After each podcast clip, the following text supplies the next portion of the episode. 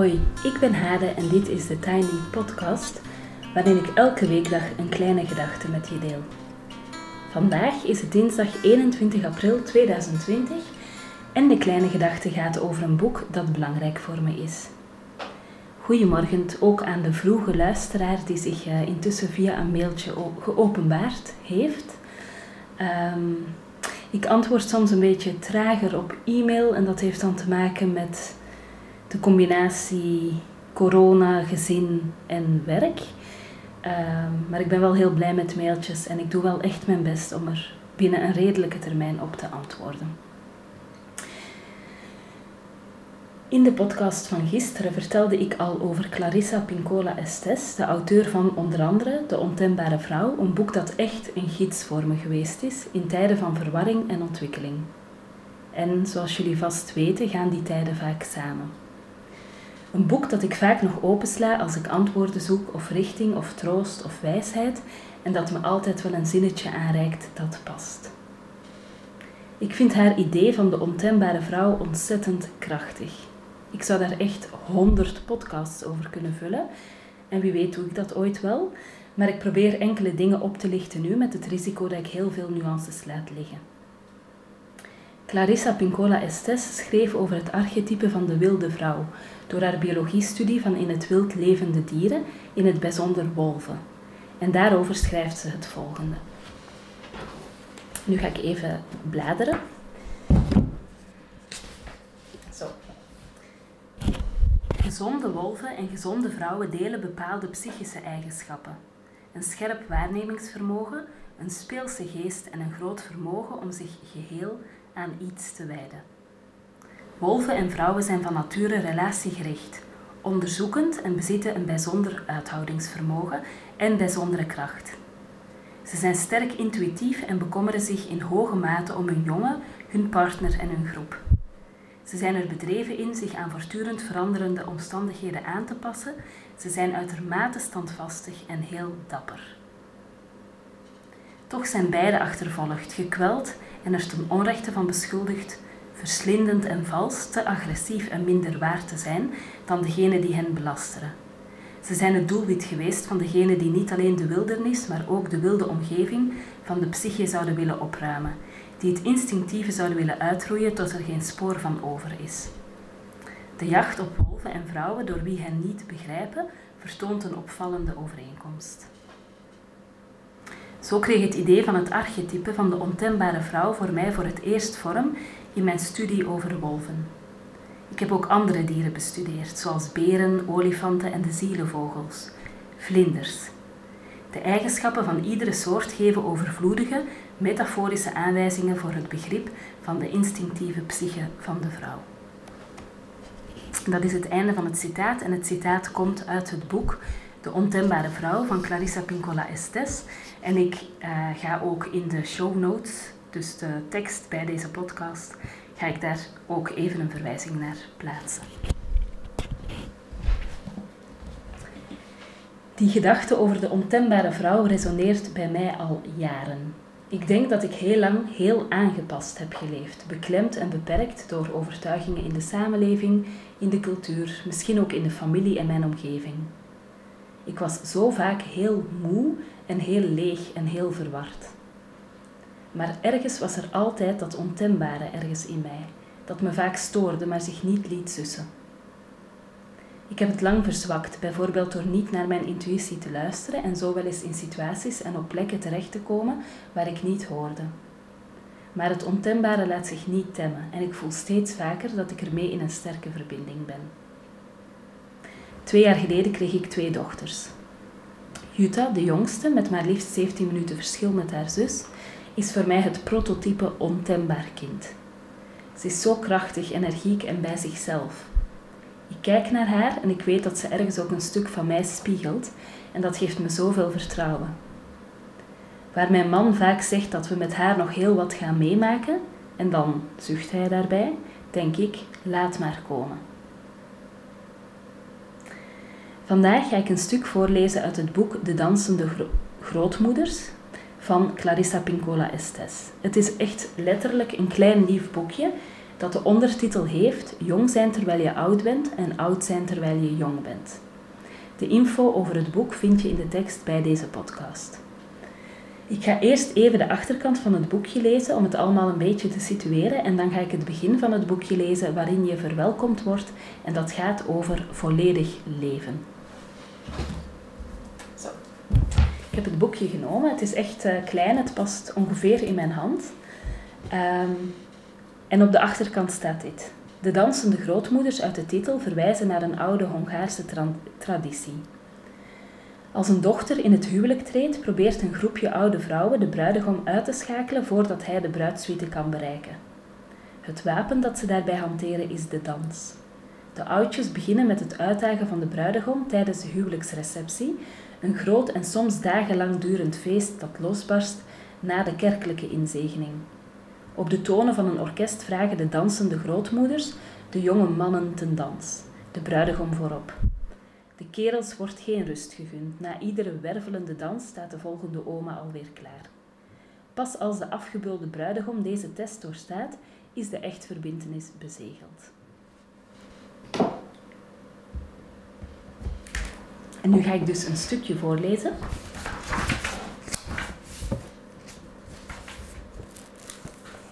En dit stukje heeft de titel Het huisje in het bos. Ha, dierbare dappere ziel, welkom. Kom binnen, kom binnen.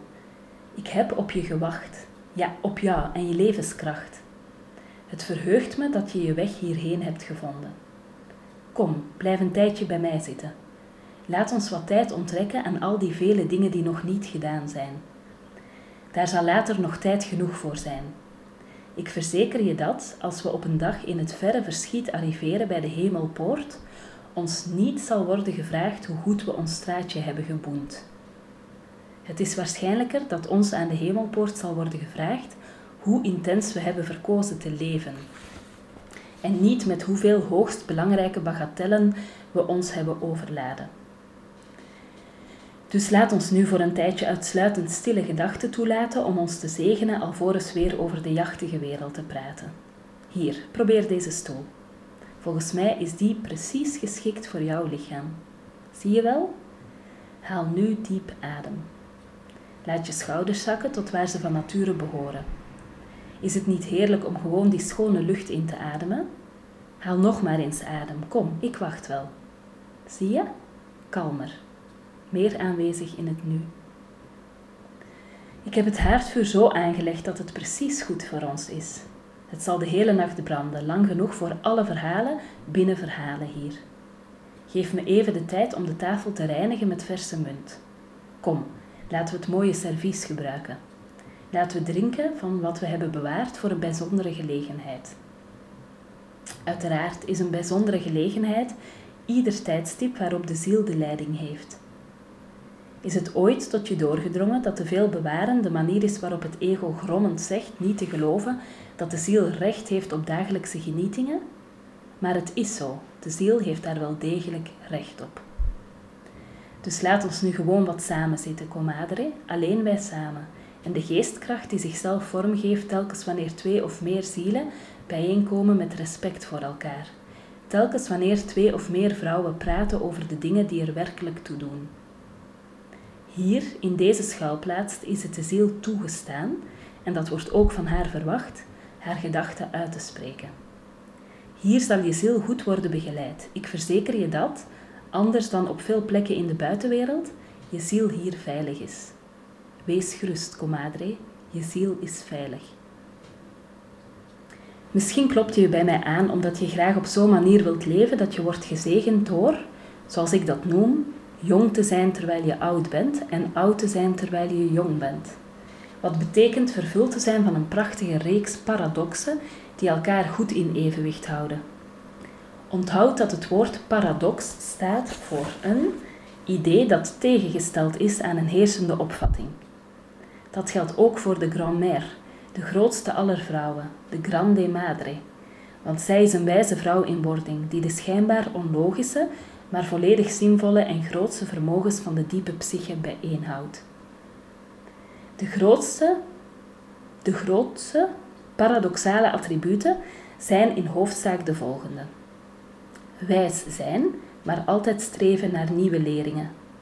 Vervuld zijn van spontaniteit en betrouwbaarheid. Ongeremd creatief en doelbewust zijn. Vermetel en alert zijn. De traditie koesteren en waarlijk oorspronkelijk zijn. Ik hoop dat je inziet dat dit alles op grote en kleine schaal op jou van toepassing is. Het zij in aanleg, half verwezenlijkt of volledig gevormd. Als je geïnteresseerd bent in deze goddelijke contradicties, dan ben je geïnteresseerd in het mysterieuze en fascinerende archetype van de wijze vrouw, waarvan de grootmoeder een symbolische representant is. Het archetype van de wijze vrouw past bij vrouwen van alle leeftijden en manifesteert zich in unieke vormen en op unieke wijze in het leven van iedere vrouw. Als we het hebben over het diepzinnige imago van de grootmoeder als een van de belangrijkste aspecten van het archetype van de wijze vrouw, dan hebben we het niet over een chronologische leeftijd of fase in het leven van vrouwen. Groots inzicht, grootse vooruitziendheid, grootse harmonie, openhartigheid, sensualiteit, grootse creativiteit, scherpzinnigheid en onverschrokkenheid om te leren. Wijs zijn komt niet plotseling volledig gevormd aanwaaien en valt op een bepaalde leeftijd als een dekmantel, nee, als een mantel, sorry, om de schouders van een vrouw. Grootste duidelijkheid en perceptie, grootste liefde die helderheid heeft, grootste zelfkennis die diepgang en ruimdenkendheid heeft, het ontwikkelen van verfijnde toegepaste wijsheid. Dat is altijd werk in uitvoering, ongeacht het aantal jaren dat een vrouw heeft bijeengesprokkeld. Het fundament van het grootste, in tegenstelling tot het alledaagse, wordt verdiend. Vaak via immense tegenslagen en pijnen, toegenomen moed, verkeerde wendingen en, en een heftige nieuwe start. Wat vergaard wordt na de ramp of de meevaller, dat wordt gevormd en vervolgens toegepast door de vrouw en haar geest, hart, gedachte, lichaam en ziel, totdat ze niet alleen competent is op het gebied van haar paradoxaal wijze doen en laten, maar vaak compleet in haar manier van leven, zien en zijn. Er zijn vele soorten eerbiedwaardige grootmoeders in mythen en in de alledaagse werkelijkheid. Het is waar dat letterlijk de grootmoeder zijn van een klein kind veel weggeeft van verliefd worden en dat de geboorte van baby's ouderen een gevoel van vervoering kan geven. Bovendien straalt de trots en de glans van een moeder te hebben bemoederd die gebaard heeft op je af en schenkt een geheel eigen grootsheid op zich. En er zijn vele andere manieren om te worden gezalfd in het imago van de grootmoeder, die niet beperkt zijn tot voortplanting. Er zijn echte vrouwen die grootse ouders zijn van generaties ideeën, processen, genealogieën, schepselen, periodes van hun eigen kunst die steeds wijzer worden en dat ook tot uitdrukking brengen. Er zijn mentors, onderwijzende gratiën, zij die begeleiders zijn van leerlingen en leraren, jonge schrijvertjes en kunstenaartjes, en ook van hen die volwassen zijn, want volwassen vrouwen hebben eveneens behoefte aan warmte en begeleiding om het ene jaargetijde na het andere te bloeien. Maar in de mythologie wordt het waarschijnlijk het helderst omschreven dat de grootmoeder als archetypische representant van het grotere archetype van de wijze vrouw één centrale taak heeft die schrikwekkend, brutaal, uitdagend en vreugdevol is. Dit nu en dit alles is exact de centrale taak van de grootmoeder. Het leven te volle leven. Niet half, niet voor driekwart, niet de ene dag de kip en de volgende dag de veren, maar ten volle levend, iedere dag niet volgens de vermogens van een ander, maar volgens haar eigen voorbestemde, op de vrije wil berustende en levengevende, niet leven afstompende vermogens.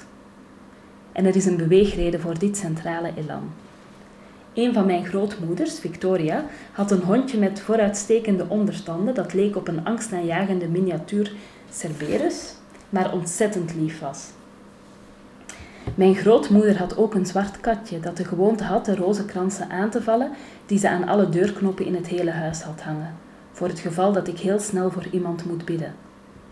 Ze praatte tegen haar hond en kat alsof het mensen waren. Die diertjes hebben een ziel, hoor, zei ze dan.